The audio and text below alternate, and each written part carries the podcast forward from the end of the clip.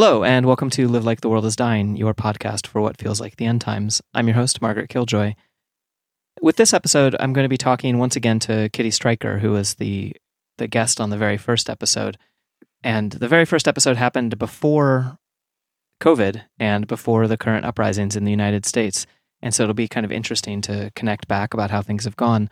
But the main reason that I asked Kitty to be on today is that a lot of people have been asking me about physical disability as relates to apocalypse scenarios and prepping.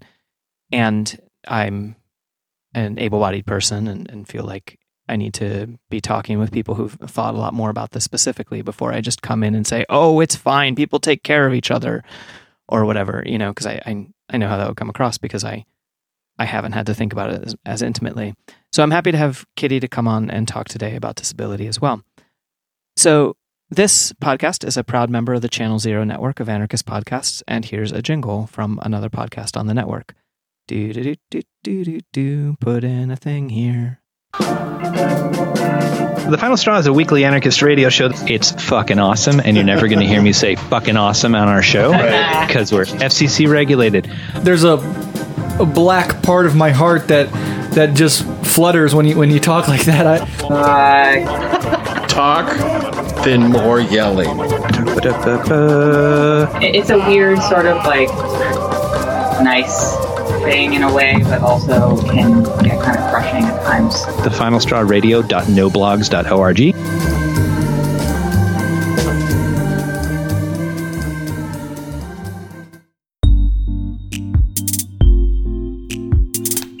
Okay, so welcome to the show, Kitty. I was wondering if you could introduce yourself with your name, your pronouns, and any organizational or political affiliations that you feel like are relevant to what you're going to be talking about today. Sure. My name's Kitty Stryker, and my pronouns are she and her. I'm an anarchist doomsday prepper doing that in an urban environment while renting, which is definitely a lot to try to balance.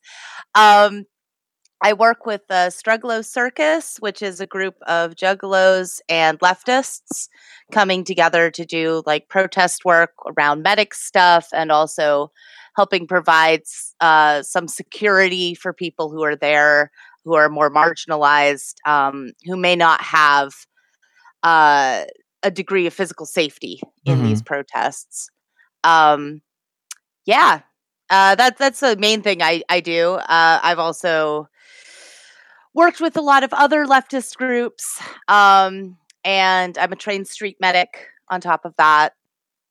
I run Consent Culture, which is like a big blob of amorphous things. We're doing a Consent Culture Festival actually in November, which I planned before I remembered that the election's in November. So I will be balancing that on top of also probably doing medic work. What are you saying? So, yeah. I don't understand why. What does the election have to do with anything bad happening? Sob. Yeah. Well, my co-founder for that is in the UK, and she had to remind me, and I was like, oh, yeah, I'm just numb at this point. It doesn't feel like it's going to kick off anymore. Yeah, but it will. Yeah. I mean, I know it will. Yeah, it's very likely. Yeah. So also, one thing that's come up a lot for me, especially while I've been doing prepping work and especially with the fires that have been going on, I've been very, very aware of my disabilities.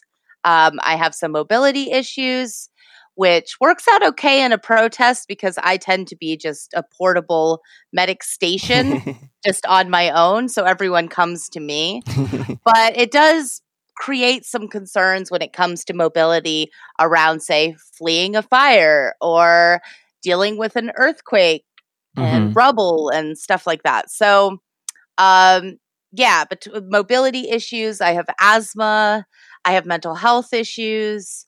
And so I've been coming to terms very starkly with my mortality and my capability.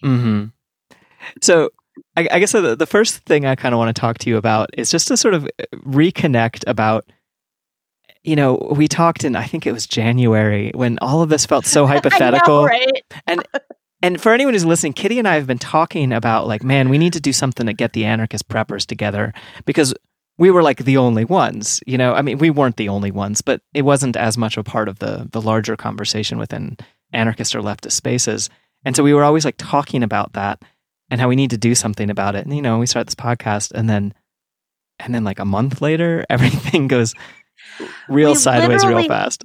Yeah, we literally talked about how important it was to prep for disease, mm-hmm.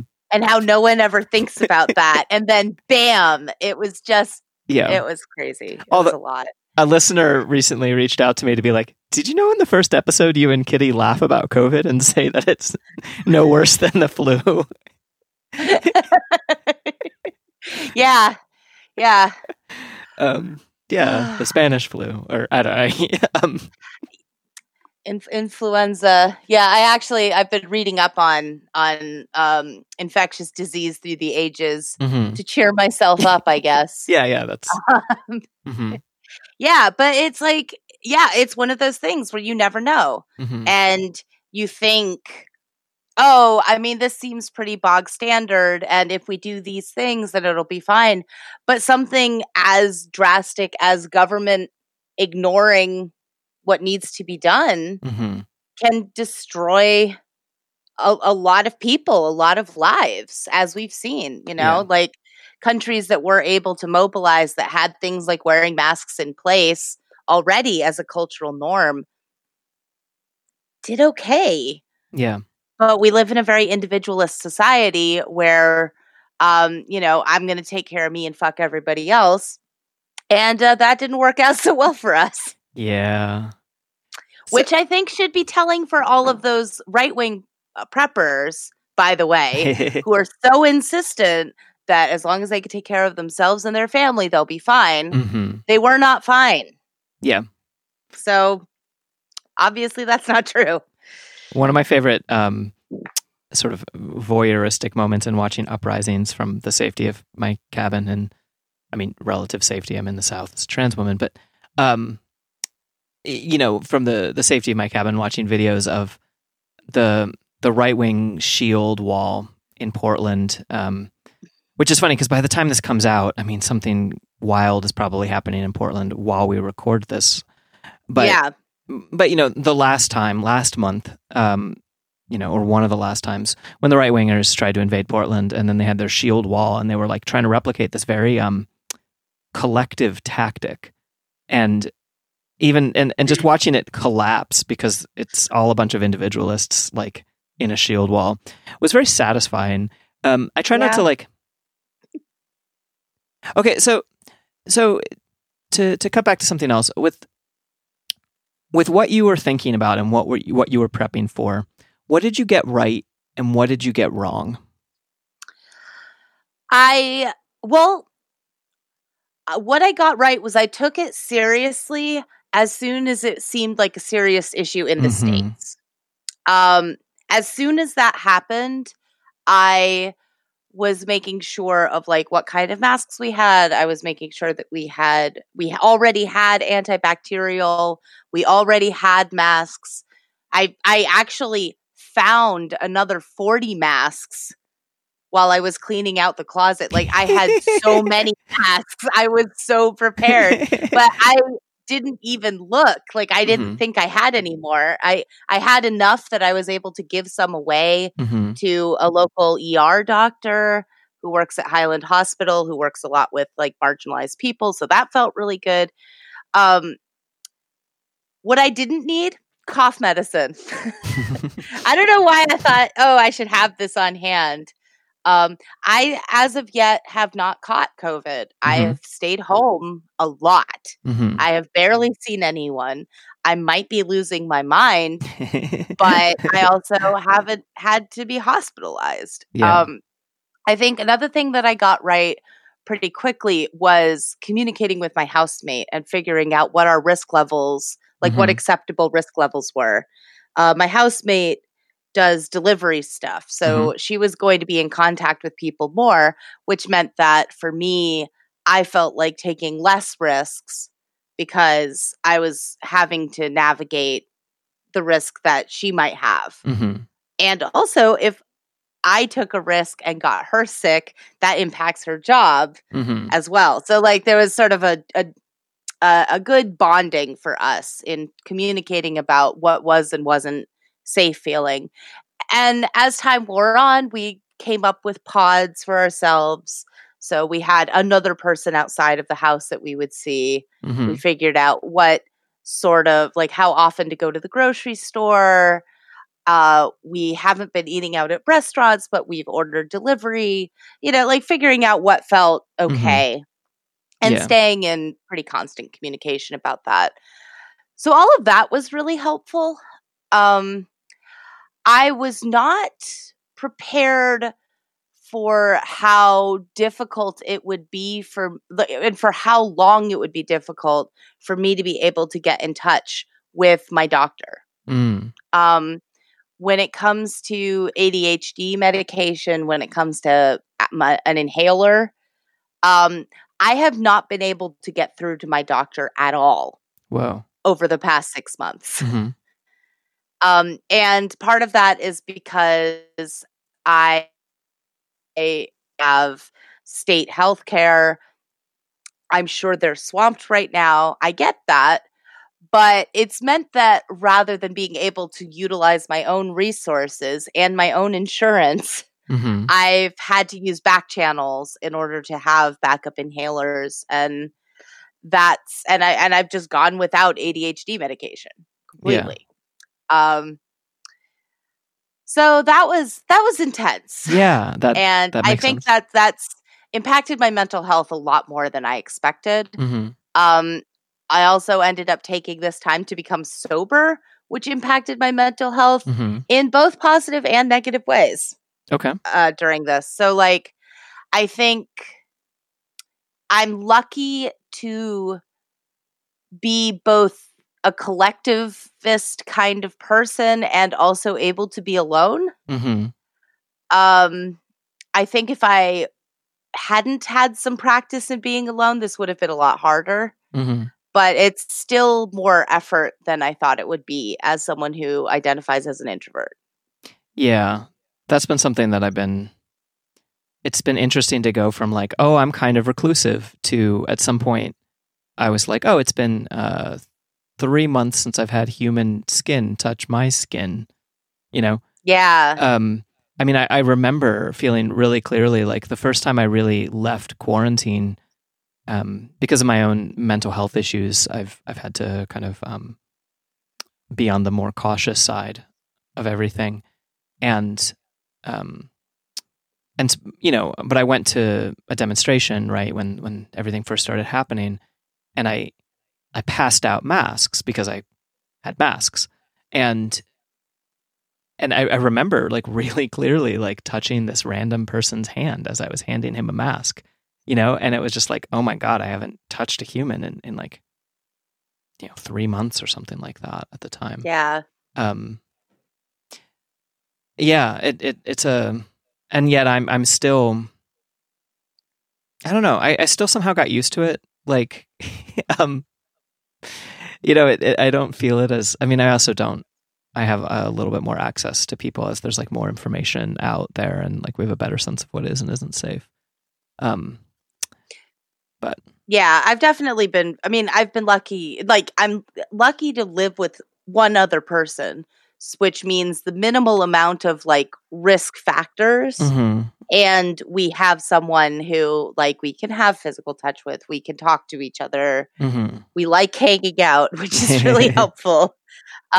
If it kind of feels like that thing where you go on a road trip with someone in order to really get to know them and see if you like them, uh-huh. but it's in our house yeah. and we can't leave. Yeah. So it's good to know that we like each other. Yeah. That's been reassuring. Yeah.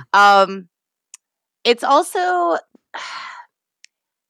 it's made me aware of some of the struggles involved with wanting to do mutual aid mm-hmm. when you are a person who is high risk mm-hmm. for catching an illness. Like, because I'm because I'm fat, because I have asthma, there's been a lot of concern, and it's kind of hard to tell how much is legit concern mm-hmm. and how much is fatphobic fear-mongering mm-hmm. about getting COVID. Right. And so it's been difficult for me to risk assess appropriately because of that. So I haven't been going out to protests. I've been trying to find ways to help mm-hmm. from home, which usually means like listening to police scanners and coordinating other friends. But it's made me feel very helpless. Yeah. You know, especially because I do medic stuff. I'm hoping to train more people via Zoom, I mm-hmm. guess. I don't know. It's just like, it's so much like medic training is so visceral to me. It's so physical mm-hmm. that the idea of trying to explain it without having that physical contact of like, let's do it together feels very strange. Yeah. Yeah. I'm talking with one of my friends right now about, you know, they're organizing a 20-hour street medic training, and they're trying to figure out exactly what it'll look like. It'll probably look like outside masked and then people only training with the people in their pods, you know, or yeah, which isn't as effective of a street medic training. And like, and I don't want to say exactly how they're going to figure out how to do it, you know, but because I'm not the one making that decision, but yeah, it's been interesting. I've been able to go out a little bit more because my issues are primarily mental health related. I guess I'll, just as full disclosure or whatever to the entire world, I'm a very anxious person, and I'm very capable of specific medical anxieties, and I'm very capable of like I knew when I went to the demonstration, I was like, I'm going to go to this demonstration, and then my body will tell me that I have COVID and give me the symptoms for 2 weeks, and it did, you know, and for 2 weeks, yeah. I woke up yeah. with like a fever, but it wasn't a fever, but you know, it's like and fortunately, I've been at this for a while, like being me, you know? And yeah, so you can anticipate a little bit. Yeah. It's like being on drugs. You have to be able to tell yourself, this is the drugs. Mm-hmm. This will right. end. Right. This isn't what you think it is. There's not actually a dragon right there. Right. You're fine. Like, yeah. Yeah. And the illusionary dragon is like probably not going to kill me. Because right. And so that allows me to take more risks than some other people. But it will have like, you know, I will take the damage in D&D terms or whatever, you know? Yeah, yeah. And so it has been interesting, and maybe it's like awful to everyone listening to this who's like out in the streets or whatever to hear two people who are mostly at home complain about like, but like trying to figure out ways to feel useful is, especially when like, you know, like you and I have been at this a while, just like being, you know, active, like anarchists or whatever. And it's like somehow like particularly frustrating that I'm like, this is the biggest deal that's ever happened in my life, you know? Yeah. Yeah. I mean, I feel like I'm saving up mm-hmm. what like my energy, and I mean, I do have physical disabilities. Mm-hmm. I've been a little concerned about trying to navigate that with an increasingly abuse-happy police force, mm-hmm. And especially, I mean, honestly, some of it is fear. Mm-hmm. Frankly, some of it, if I'm being yeah. really honest, is I'm afraid of getting COVID. Yeah. I'm afraid of being sent to jail. Yeah. And being trapped there under terrible conditions with no access to the things that I need. Yeah. I'm scared of being in jail when I don't have access to backup medication. I'm scared of everything. Yeah. It feels like. And so it's difficult to tell myself, no, you need to wait. You are going to have to be out there in November, mm-hmm. whether you go out there now or don't. So right. save up some of that for November where you know it's going to be worse. Yeah. That makes sense. And it really sucks for Portland, But most of the people who harass us here in the Bay are in Portland right now. So, like, there's also that risk assessment. Uh-huh. You know what I mean? Like, so it's like, okay, well, all of the our local Proud Boys are bothering Portland right now. Mm-hmm. How can I support Portland from here mm-hmm. rather than, you know, going for an 8-hour long march mm-hmm. around Oakland with the police nipping at my feet? Yeah. Like, I do think that that's helpful. I do think it's important to show visual solidarity in that way. Mm-hmm. I would rather support other people mobilizing and doing that who are able-bodied. Right.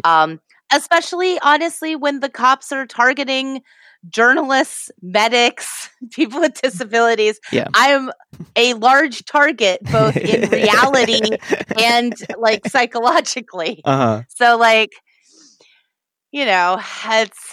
Yeah. So, but I do want to own up that some of it is cowardice. Some of this is just like, I can afford to sit back because we don't have those people harassing our town right now. Mm-hmm. It's our usual suspects of the police. Yeah. I do think that it will kick up again in November, though. Yeah. And I don't think it's going to matter what, I think there's going to be enough people mobilizing regardless of the result. Like when a sports team wins or loses and San Francisco sets the buses on mm-hmm. fire. Yeah. It doesn't matter if they win or lose. There's a certain type of people who just want to blow shit up. Well, and like, no matter who wins, no one's going to believe it. Right. Like, there's just no... Because one of the things I was thinking about as I was thinking about my own, like, what did I get right? What did I get wrong in my thoughts about preparation and apocalypse as a slow collapse of society begins.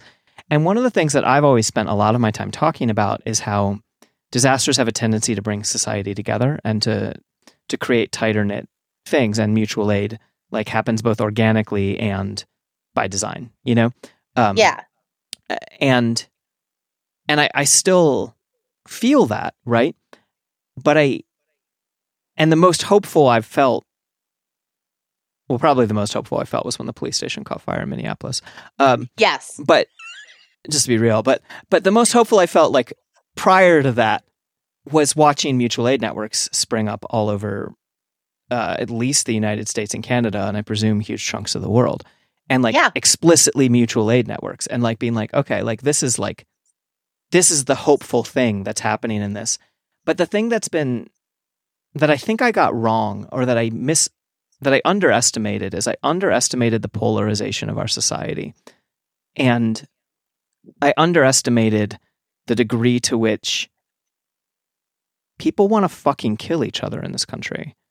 And like, I mostly am thinking about the right wing wanting to kill me. Obviously, I spent a lot of my time thinking about what percent of the random pickup trucks near me in the, you know, the rural area that I live in, like, but there's just so much hate and polarization right now in the United States that it's really hard for people to come together. I think people are really struggling to imagine anything other than, like, there's a bloodlust here. And it's really fucking us up from a disaster point of view. It's really fucking up. Just specifically watching militias block mutual aid groups from going into disaster regions at gunpoint. Yeah. That was the most heartbreaking thing I saw, because it is just so fucking terrible, you know? Yeah. Super backwards. Yeah. And... so that's one of the things I've been thinking about is unfortunately this level of polarization fighting against the sort of, like, natural solidarity that people have with each other in times of crisis. And I don't know how that plays out. I don't have a good sense of that. Yeah, I mean, honestly, I'm very concerned about that. I'm you know, I laugh a lot and tease a lot about infighting on the left, but that worries me a lot too. Mm-hmm. Because I think that in all of our sniping at each other, people really get hurt emotionally, mm-hmm. granted. But then that means when an earthquake comes, can I trust you? But, you know, like that's a worry to me. Like, I worry that online bickering is mm-hmm. going to lead us as a leftist group of people to stop ourselves from helping each other mm-hmm. when we normally would have. And I don't think that that's worth it. I don't think arguing about optics mm-hmm. is the main concern right now. You know, I don't think unrooting somebody's tweets from 10 years ago mm-hmm. is worthwhile. That's not a worthwhile use of your time. Yeah. And it doesn't mean that there aren't important things to talk about history and consistent behavior. Yes, absolutely. Mm-hmm. You know, but like, I mean, that's why I've been focusing so much on consent culture work. Mm-hmm. I've just been realizing we have we're so excited at this idea of defunding the police, but our alternatives are the police. Mm-hmm. That's what we want to do. We just want to be the police. We want to wear the boot. And I'm very worried about that. Yeah. I don't think we're very good at wearing the boot, to be honest. I don't think anyone should be wearing the boot. That's why I'm an anarchist. But I don't know. That's I feel like one of the best things that I could do if I'm stuck at home is to work on creating restorative justice models and like answering the questions people have mm-hmm. of like, well, if we're not going to call the cops and vigilantism is probably not okay. Mm-hmm. What do we do then? Yeah. Because I don't think a lot of people know. I don't even fucking know. Yeah. I'm trying to figure it out. But like, people want that answer. Yeah. But they don't want to do that work. They want someone to do that work and then they want to benefit from that. Yeah. So if I could get more people to get less online and more on that, message me, please. I need more people to be doing that work. Yeah, I feel like rather than thinking about restructuring society and taking this as a great opportunity to sort of slough off some of the crap that we've built up, I feel like we're doubling down on our bullshit. Mm-hmm. Well, which is interesting because I've been running across these two competing things in my head as regards to infighting. One is that I'm substantially more open to working with anyone who isn't a fascist. Like, yes. my softness for social democrats, for authoritarian communists, and for like actual libertarians who are rare, but now we know who they are. We know who the actual libertarians yes. are because all the other ones went fascist. You know, I'm so much softer on all my criticism of those groups now in some ways, right? Because I'm like, we can't do this right now, right? And yet, in terms of my criticism of authoritarian communism, in some ways, it's tied into that. Because my specific thing is that I believe in pluralism. Yeah. And I believe that the revolution needs to be pluralistic and it needs to be able to accept multiple ideological tendencies. And it pretty much needs to accept... someone will quote this at me and I'll have it wrong, but like, it needs to accept all ideological tendencies that do allow other ideological tendencies to exist, right? Yeah. And so that gets into that, like, the wearing the boot thing is like, it's really a time for us to actually sit there and say, it's not that everyone has to be an anarchist. It's not that we're trying to create a specifically anarchist society. It's that I need to be allowed to be an anarchist. And also all of these other people need to be allowed to do what they do as long as they're not, like, preventing other people from doing what they want to do. And it's really weird that I find myself both softer on, like, Marxism generally, right? But then, like, harder against specifically like actively authoritarian strains of it.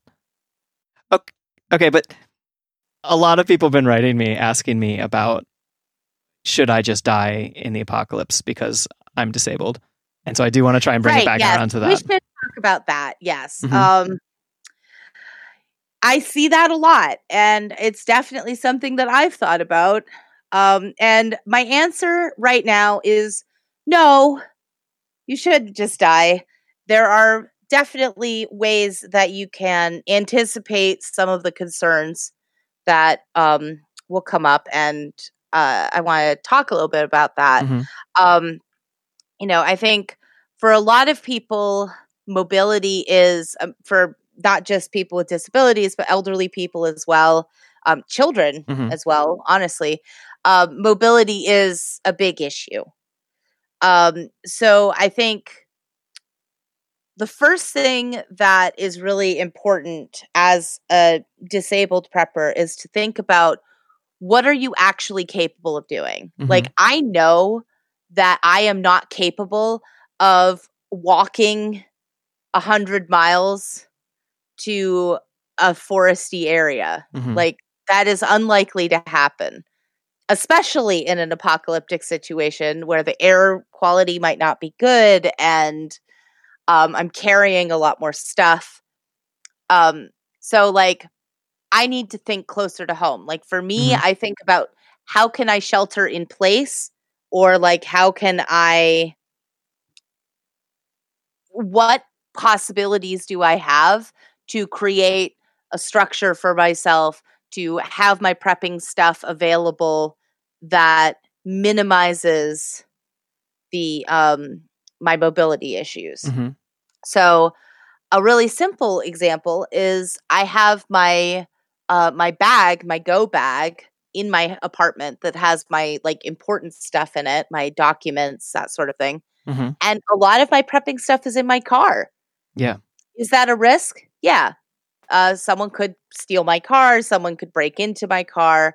It's, you know, it's a risk that I'm willing to take, but having jugs of water in my car means that I don't have to take them down there from my apartment, mm-hmm. which in an earthquake is potentially going to be a big issue. Yeah.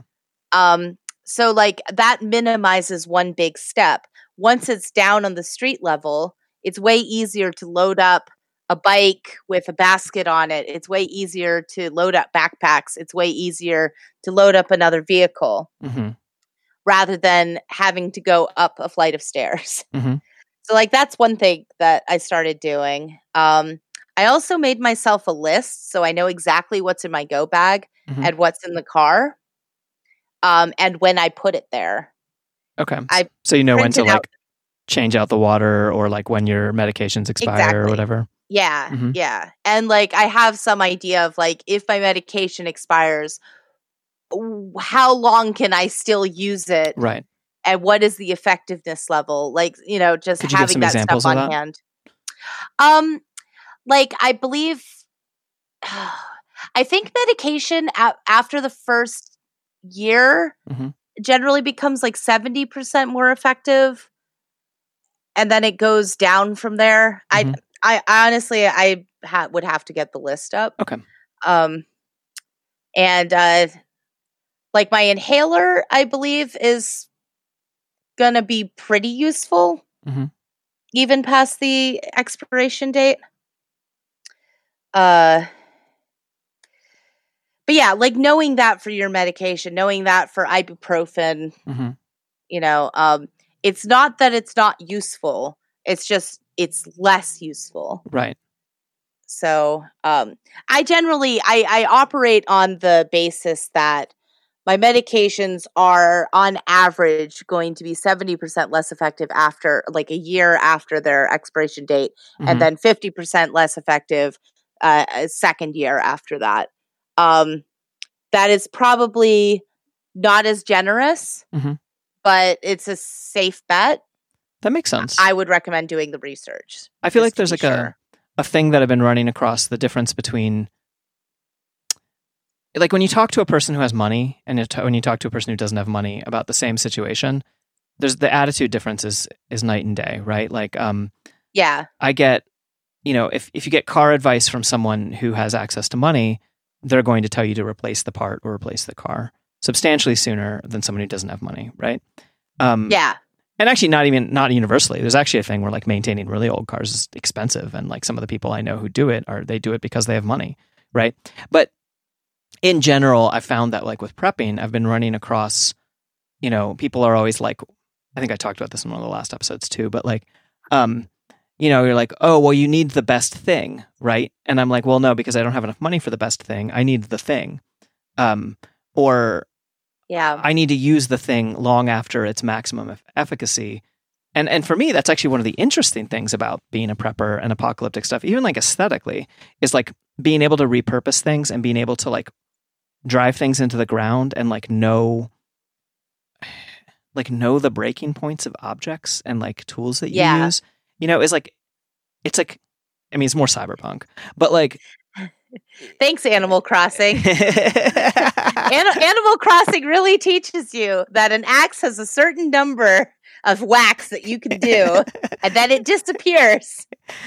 Fortunately, you can build axes out of anything you find around on the island. Yeah, exactly. So, like, you know, two good skills to learn via. I've been playing a lot of Animal Crossing. Oh yeah, no, I mean, like, I was just actually thinking about like one of the things that I didn't take seriously enough in my prepping was like, I definitely went and got out and got a Nintendo Switch in like March or April. And it was like almost all of my money to buy this Nintendo Switch and Skyrim and Animal Crossing. But I needed it. And like, yeah. And I needed it partly because like, I don't have enough electricity to play video games on any other platform. And so I hadn't thought through when I'm intensely anxious and feel like I am dying, video games are the best solution for me personally. Right. Right. I didn't think through how much electricity my damn laptop takes and how that relates to my ability to cope with anxiety problems when I don't have access to any other person or, you know. Yeah. This is me like justifying, but I genuinely think that one of the best purchases I made. I think that's important. Yeah, and I think that's important. You know, like, I mean, I have an old laptop. Mm-hmm. My laptop is, especially when the heat wave started, was overheating when I was just using Discord. Mm-hmm. And I was like, well, shit, you know, like I use this laptop for everything. So I've had to figure out like, okay, how much stuff can I do on my phone? Mm-hmm. Like when it's really hot, how many fans do I need to put on my laptop? And honestly, in an apocalyptic situation, knowing this about my laptop, mm-hmm. I'm not going to bother carrying it. Yeah. Like you can only carry so much weight on you. And while a year ago I would have said this laptop was the most important thing for me to bring with me, mm-hmm. now I'm like, whatever. I have a lot of stuff in the cloud. Like it's all in my phone. Yeah. It's not necessarily the most visibly accessible, but can I access it? Yes. Yeah. So never mind. Which gets go ahead. I think that's really important too, is to think about like, what do you need versus what do you want? And mm-hmm. allow yourself to have some of the things that you want. Mm-hmm. It shouldn't all be needs. You should try to make sure that you have some stuff. Like a lot of prepping guides recommend having a deck of cards. That's because they're all really old. And I was like, okay, I mm-hmm. wouldn't necessarily have a deck of cards, but I could see, especially in the Bay Area, having a tarot deck mm-hmm. or like, I could see having a novel mm-hmm. that I enjoy rereading over and over again. Yeah. That gives me something that it's like, okay, like even if I'm stuck with this bag and nothing else, mm-hmm. I will have stuff that I can amuse myself with. It's not just water and a life straw and my medication. Though that stuff's important too, you know? Well, like when I was a train hopper, train hoppers are like, and I'm actually going to track down one of my friends who still hops trains to have them on. Because like people talk about prepping and being poor, and train hoppers are like urban campers who have all of the things that they need on them at any given point. You know, it'll be like different loadouts for different people. Like if you hitchhike primarily, you're not bringing a camp stove, right? But if you're train hopping, you're planning on basically not interacting with humans, because the only humans you can interact with are people who are trying to arrest you. And so, like, and those people do have decks of cards and, you know, like, play hot dice and, like, know lots of, like, just weird, dumb ways to pass the hours, you know? Mm-hmm. But they also are not super light campers, right? Like, I remember, you know, I'd meet these people who are like, oh, yeah, you know, like, a thru hiker will be usually a super light hiker. And they'll be like, oh, I drilled holes in my spork to make it lighter. And then you meet a train hopper who's like, my name's Pogo Dave. I'm like, why do you call you Pogo Dave? And he turns around, there's a giant fucking steel pogo stick on his back, you know? And like... But that was important. Yeah. And his you know? Belt was made out of a stolen fire hose, and it probably weighed 15 pounds. I mean, I'm making that number up. But like... And I mean, he was also like young and able-bodied, but like... Yeah. But had also been carrying that pack for a while, mm-hmm. and so knew his limitations. Yeah. I think a lot of people, when they're putting their go bags together, they don't really think about how hard that's going to be to carry. Yeah. Like, carry it around the block a couple of times. Yeah. And then see. Like, I know I have a vague idea of, like, what I can carry for 8 hours mm-hmm. by having been a street medic. Mm-hmm. I know that I can carry my medic bag, and I could carry another backpack on top of that. Mm-hmm. I wouldn't be happy, but I could do it. Right. Because I've done it. Right. So, like, I can say that would be a doable thing for me. Yeah. I also am aware that, like, my knees get really messed up. Yeah. After about 5 hours. Mm-hmm. And while I could push through for another 3, it's really better for me if I need to be able to move the next day to stop at 5 hours. Yeah. So, like, being able to pace yourself, having your evacuation plan be flexible. Now, thinking about stuff like wheelchairs, mm-hmm. like being able to have a wheelchair, for people with automatic wheelchairs or, like, electronic wheelchairs, mm-hmm. Having some idea of, like, a solar solution to charge it is important. Mm-hmm. But that's not necessarily affordable. Right. So, like, I don't know. I would probably try to get in contact with other people who have the similar issue mm-hmm. and, like, band together to have that kind of resource. But then you have an issue of, like, what if you're going in 3 different directions? Mm-hmm. Who gets to have the thing? Like, it's tough. And I don't want to pretend that it's not mm-hmm. hard. Yeah. And... if you are reliant on a electronic wheelchair, you might be fucked. Mm-hmm. I think you might have to figure out ways to shelter in place to make that work for you. Because, you know, like, when I was doing research for this, there's a lot of talk of, like, oh, well, if you need medications to be refrigerated, like, you could just get one of those portable refrigerators. And I'm like, and how are you going to carry it? Mm-hmm. Like, well, it depends on how you're moving, though, right?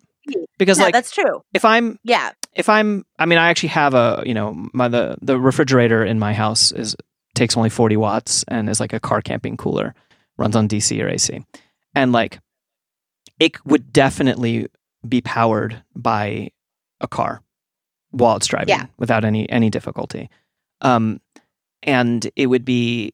You know, in some ways, then you just look at, like, okay, like, and maybe I'm saying this as someone who doesn't have to think about these things as directly for myself, right?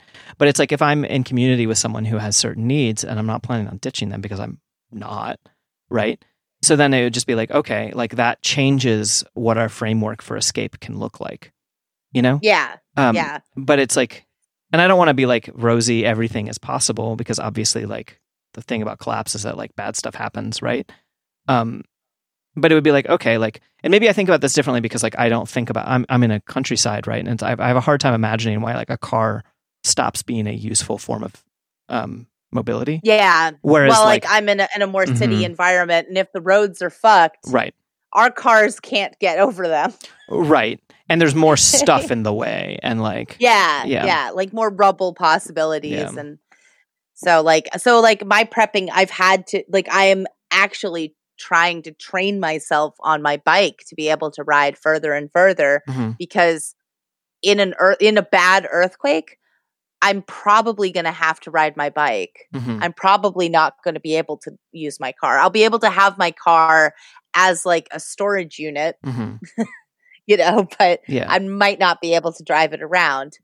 Granted, it'll still be a pretty useful storage unit, even if a tree falls on it. Yeah. Okay. You know, as long as the trunk is fine, whatever. Like, yeah. But yeah, that I've had to like adjust my prepping possibilities. And for me, a bike is easier on my knees than walking. Mm-hmm. So like now it's just a question of like riding my bike more and like getting more practice mm-hmm. with that. But that's my particular mobility issues. That might not be possible for everyone. And right. so, you know, I think having backup plans for your backup plans as much as possible is useful. I do try to organize with my neighbors, mm-hmm. not just my friends. Because my friends, it would take me a little minute to get to them. Mm-hmm. Like, they're not far away in a car. They're only like 10, 15 minutes away. Right. But that's in perfect situations. Right. So like, it's important to me that I'm also organizing with my neighbors. I know my downstairs neighbor has an elderly mother who would need help. Mm-hmm. So my bug out plan needs to be adaptable to take her. Right. Totally. So yeah, so it's you know, I think it's really difficult because there are a lot of things that you will need to rely on other people for, and mm-hmm. you will need to have reliable people there mm-hmm. who are able to do that. Which is actually something. Sorry, go ahead. Oh no, go ahead. It's actually something that I'm hoping to cover in a future episode. One of the other things I get a lot of feedback about is I talk a lot about community prepping on this show, and I believe in it, right? And a lot of people I hear from are like, I don't have community. I don't have friends. I don't have, you know, connections in that way, right? And especially not with neighbors. Yeah. And so that's something that I'm going to have to like address at some point. I mean, I'm planning on having someone come on and well, actually that's sort of an aside. You all who are listening will hear the people that I'm going to bring on to try and address these things, but I'm also really open to any like feedback that people have about any of these issues or any suggestions. Yeah. Like, I mean, for me, one of the things that I do, and like, it is kind of I don't know, it's sort of a bitter response, but I make sure that I'm very good at medic stuff and, you know, calming people down and making plans and, you know, repurposing stuff mm-hmm. so that people don't want to leave me behind because I'm an extremely useful resource. And that is one of the ways that I deal with my anxiety is mm-hmm. I make sure that I am useful mm-hmm. and it is not necessarily a question of my use mm-hmm. in terms of my physical abilities, mm-hmm. but the stuff that I know. And don't underestimate that. That is very helpful. And I think that so, like, finding things that you can become skilled in mm-hmm. is a great way to help make yourself a useful part of a community yeah. and a valuable asset. I also think it's worth looking at, like, a lot of things that people don't realize that they're good at, or, like, don't realize that the fact that they're good at this one thing would relate to other things. Like, I mean, even just like remembering, like talking with a friend who's since passed, but about, you know, he was really, really good at Magic the Gathering and really, really good at certain types of strategy video games. And I'm like, we need you. Like, your ability to analyze systems and like game them and figure out the solutions, like, absolutely. Like, I mean, yeah, it doesn't translate one-to-one to become suddenly a, like, tactical theorist, you know, because the systems are very different, right? And it's also, like, there are less hard rules in the real world. Right, but it suggests that there's a tendency yeah. that can be I don't know. Developed or... Developed, yeah. Yeah. God, I was trying to think of a word for that, and I was like, oh, no, those are all, like, kind of shitty words. I was like, oh, like... molded. And it's like, oh no, that's very manipulative sounding. But what's fucked up, like, honestly, what's really fucked up is like feeling like in order to be saved, I need to be useful. Right. I get that. Right. And I hear that a lot in the disability community. And yes, mm-hmm. It is totally fucked up. It unfortunately is also a thing that exists, and it doesn't do me personally any good to ignore that. Okay. So I work with that. I know that that is something that if there's only one spot in the car, like, is it like, and like, I also think about like, if there's only one spot in the car and I have medic training, is it most helpful for me to go with that car? Where's the location that they're going? Or is it useful for me to ride my bike? Mm-hmm. Because I can move myself, mm-hmm. you know, like, so right. I think that, you know, that's something that is important too. I don't know. I have so many feelings about this. I'm seeing a lot of my disabled friends feeling like they can't be useful and just being like, well, I hope when the revolution comes, I just die. Mm-hmm. And like, part of me really feels for them. And I'm like, oh, I know it feels really overwhelming because it really does. Like, I am frantic a lot. And I also feel like, oh, guys, like if you say that, then other people are going to see that and be like, well, if I have to choose between someone who really wants to live and someone who's right. like ready to lay on the floor, they're going to pick the person who wants to live. Like, I know it's hard to find that desire, but you've got to find it. Well, so like, that's what we throw the person who wants to die in the car because, and then the person who really wants to live has a much better chance of getting out on a bicycle because that's like, true. Yeah. Because they have the drive. Mm-hmm. Yeah, absolutely. You know, like, and hell, maybe they can, you know, I've been thinking about getting a rickshaw situation. So I was like, hey, you know what? Like I probably have the stubbornness to make this work in some capacity. I think that makes sense to me, and I don't know whether that's like a savior mentality of mine, and I have to. I'm curious how it comes across, but I'm like, yeah, like we should be figuring out, like maybe part of prepping is that if you have a van and your neighbor, and again, this is not a city situation, and your neighbor uses a chair, but you're not even like necessarily close friends with your neighbor. Maybe you retrofit your van to like be chair accessible, you know? Yeah.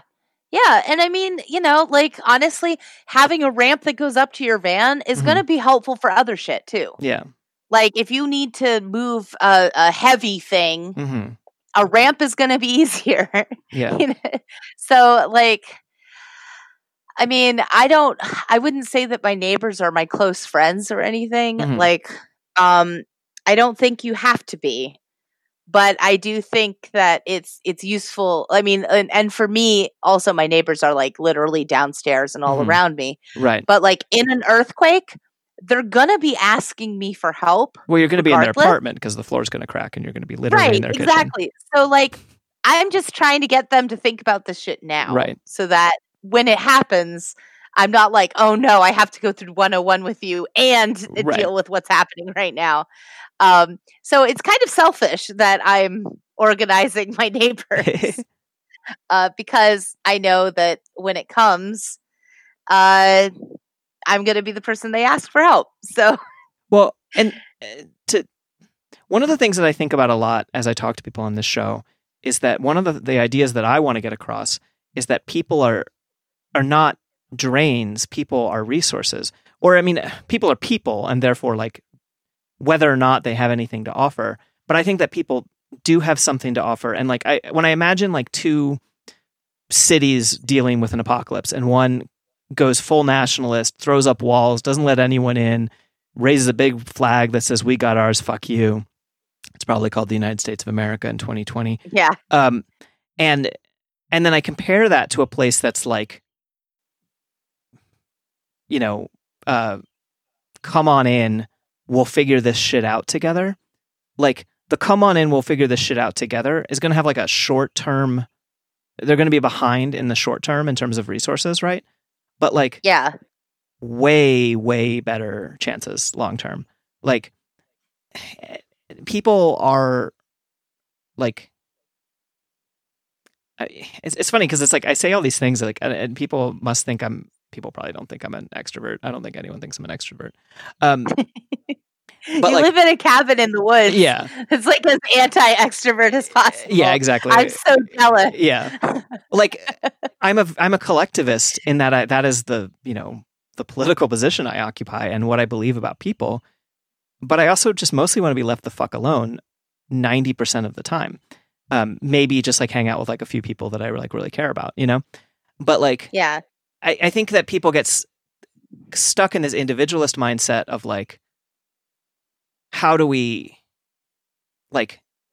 protect our resources from people as compared to just like seeing things as abundance? And like, I know that sounds like really hippie, but I just believe it. And I think that it carries out like in history as a far better way to respond to things. Well, I think, and I mean, look, even if you're going to be super selfish about it, it does good brain chemical stuff to help other people. Yeah. So like, do it for that, if nothing else. Yeah. I think that. I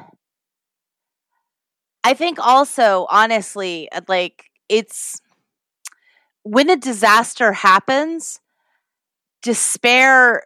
There's a period of time where you will probably be disassociated from the trauma, mm-hmm. and the level of despair and fear you feel before the thing will disappear temporarily because your body will just be like, "We're in crisis. We need to get you through this," mm-hmm. Which is reassuring might not be the best term for that. But like you will get through it, mm-hmm. Whether you like it or not. Yeah. Almost. So like, I don't know. I think that everyone has a way to be useful, and you are worth more than your productivity. It is still mm-hmm. worth thinking about what your productivity could be. Yeah. And I like to try to have a few different things, including just sort of having a bunch of information. Totally. I think that that's helpful. I know that in an emergency, I don't want to be the only person with this information. So I like to try to give it to mm-hmm. as many people as possible. That's why I'm trying to train as many medics as I can, because I would like to have to focus on like more severe medic issues mm-hmm. rather than sprained ankles. Yeah. You know?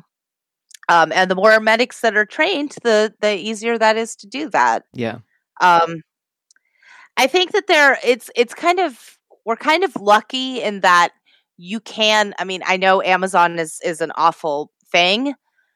Most prepping websites are awful mm-hmm. as well. Just FYI. What? You do have to sort of ethically deal with that. Yeah. But you can get bags of water, mm-hmm. which is a fantastic way to bring more water with you when you can't physically handle a 5-gallon jug. Is it a gallon of water per person per day? No. Mm-hmm. Will it keep you hydrated enough to keep you alive? Yes. Yeah. So like, focus on that part. Like, you might not be able to have a shower. It will suck. Yeah. You'll be smelly. You'll be okay. You know, like, make sure you have water to clean wounds. Make sure you have water to stay hydrated. Hydration is probably the most important thing, really. Yeah. You know, maybe having an inflatable mattress thing for like in your car, for the backseat of your car, might be helpful for some people who physically can't get down onto the ground. Mm-hmm. Again, is that going to be super comfortable? No. Is that going to be accessible for everybody? No. It's hard. Like, it's hard to give like a vague prepping guide because everyone's needs are going to be very, very specific and very, very different. So you do kind of have to figure out what are your absolute must-haves mm-hmm. and what are your these would be nice to haves. Yeah. For some people, electricity is an absolute must-have. Mm-hmm. So finding you know, having a generator or having solar panels available, or, you know, like figuring out some way to deal with that is going to be important for you. Yeah. Stealing the batteries out of dead cars. Stealing the batteries out of dead cars and knowing how to use that. Yeah. It's not a very effective system, but it's something. Yeah, exactly. And it might be enough of something to help you jumpstart a better system. Yeah. Yeah, it's just, and there's a lot of different things to figure out. There's a lot of like little gears. That's why I have a team of people who are able to do, like, who have shown up at protests and have shown up in my personal life that I trust in an earthquake, which is mostly what earthquakes and fires are really what we're dealing with for the most part right now. I trust that they'll mobilize. Yeah. Also, though, like we've been trying to figure out like what's our plan when it comes to communications, because if cell phone towers go down, we're kind of fucked on that. None of us have a landline, and walkie-talkies don't work for this distance because there's too many buildings in the way. There's ways of setting up repeaters and things like that for local radios, but I'm going to go into this in greater detail in another episode, I'm going to find someone who can go into this in greater detail in another episode. I will listen to that because that's been an area that I've been very curious about. We've been trying to figure out, like, we have some friends downtown that we were like, maybe they can be like the hub for our pirate radio station so that we can do that. I mean, that's a very good idea, is to be able to have like a radio system set up to give people information that's like counter to, you know, official narratives during a crisis. That's brilliant. And very Fallout. It's one of those things where I'm like, do I really need another project? Do I know somebody who's like interested in prepping, who needs a project, who would do this, so that I just need to like help on the back end. I don't have to do all of the work. Yeah. Well, I think we're kind of running out of time. I could easily talk to you about any of this shit for hours, apparently, which is cool. Is there maybe like final tips about disability and prepping that you want to shout out, or if not, we'll. I would say like make sure you have your critical documents for evacuation together, at least photocopied ones. I would also put those in the cloud if you could find a secure way to do so, so that. Or on a USB, maybe. Like, I would just have multiple ways to access those documents, because that might be really important, knowing what medications you're on, prescriptions, current medical history stuff, contact numbers. Like, my housemate and I were just realizing we haven't memorized each other's numbers, and we really should do that. Having that stuff written down is an OPSEC risk. But is also an emergency, like, important thing to do. So like, I've been working out ways to like encrypt a USB drive so that I can have one of those on my keychain and I don't have to worry about somebody casually picking it up and getting my information. Right. It would have to be someone who really, really, really wants to know what kind of inhaler I use. But also having printouts so that I have them either way. That does mean that, like, if somebody steals my my backpack with all of my preppers, my like go bag prepper stuff in it, they will have a copy of my my social security card and my birth certificate. Oh well, yeah, it's like in an earthquake, I'm not as I don't care as much about that. You know? Like, you can deal with identity theft later. Yeah. Yeah, like, I mean, take my identity, please. But, like, having that stuff on hand, I think, means that the bureaucracy you're going to have to go through will be smoother. And that is one of the most stressful things in a crisis, is dealing with the bureaucracy, because they want you to have all these documents and stuff, and that may or may not be easy to get from the government. Also, I would say, I mean, besides water, I would say one of the important things to have as a part of your kit is light. Having a, I really like having one of those wind up, also solar chargeable radios. That's also a flashlight. But it does require using my hand. So if I'm like needing to use a cane that day, that may or may not be a practical solution. So I also have a headlamp so that I can have that on me if I need both of my hands. Yeah. But I have an alternative light if I need that. That also is radio. That makes sense. So like those are like some bare minimum things that I find useful. Okay.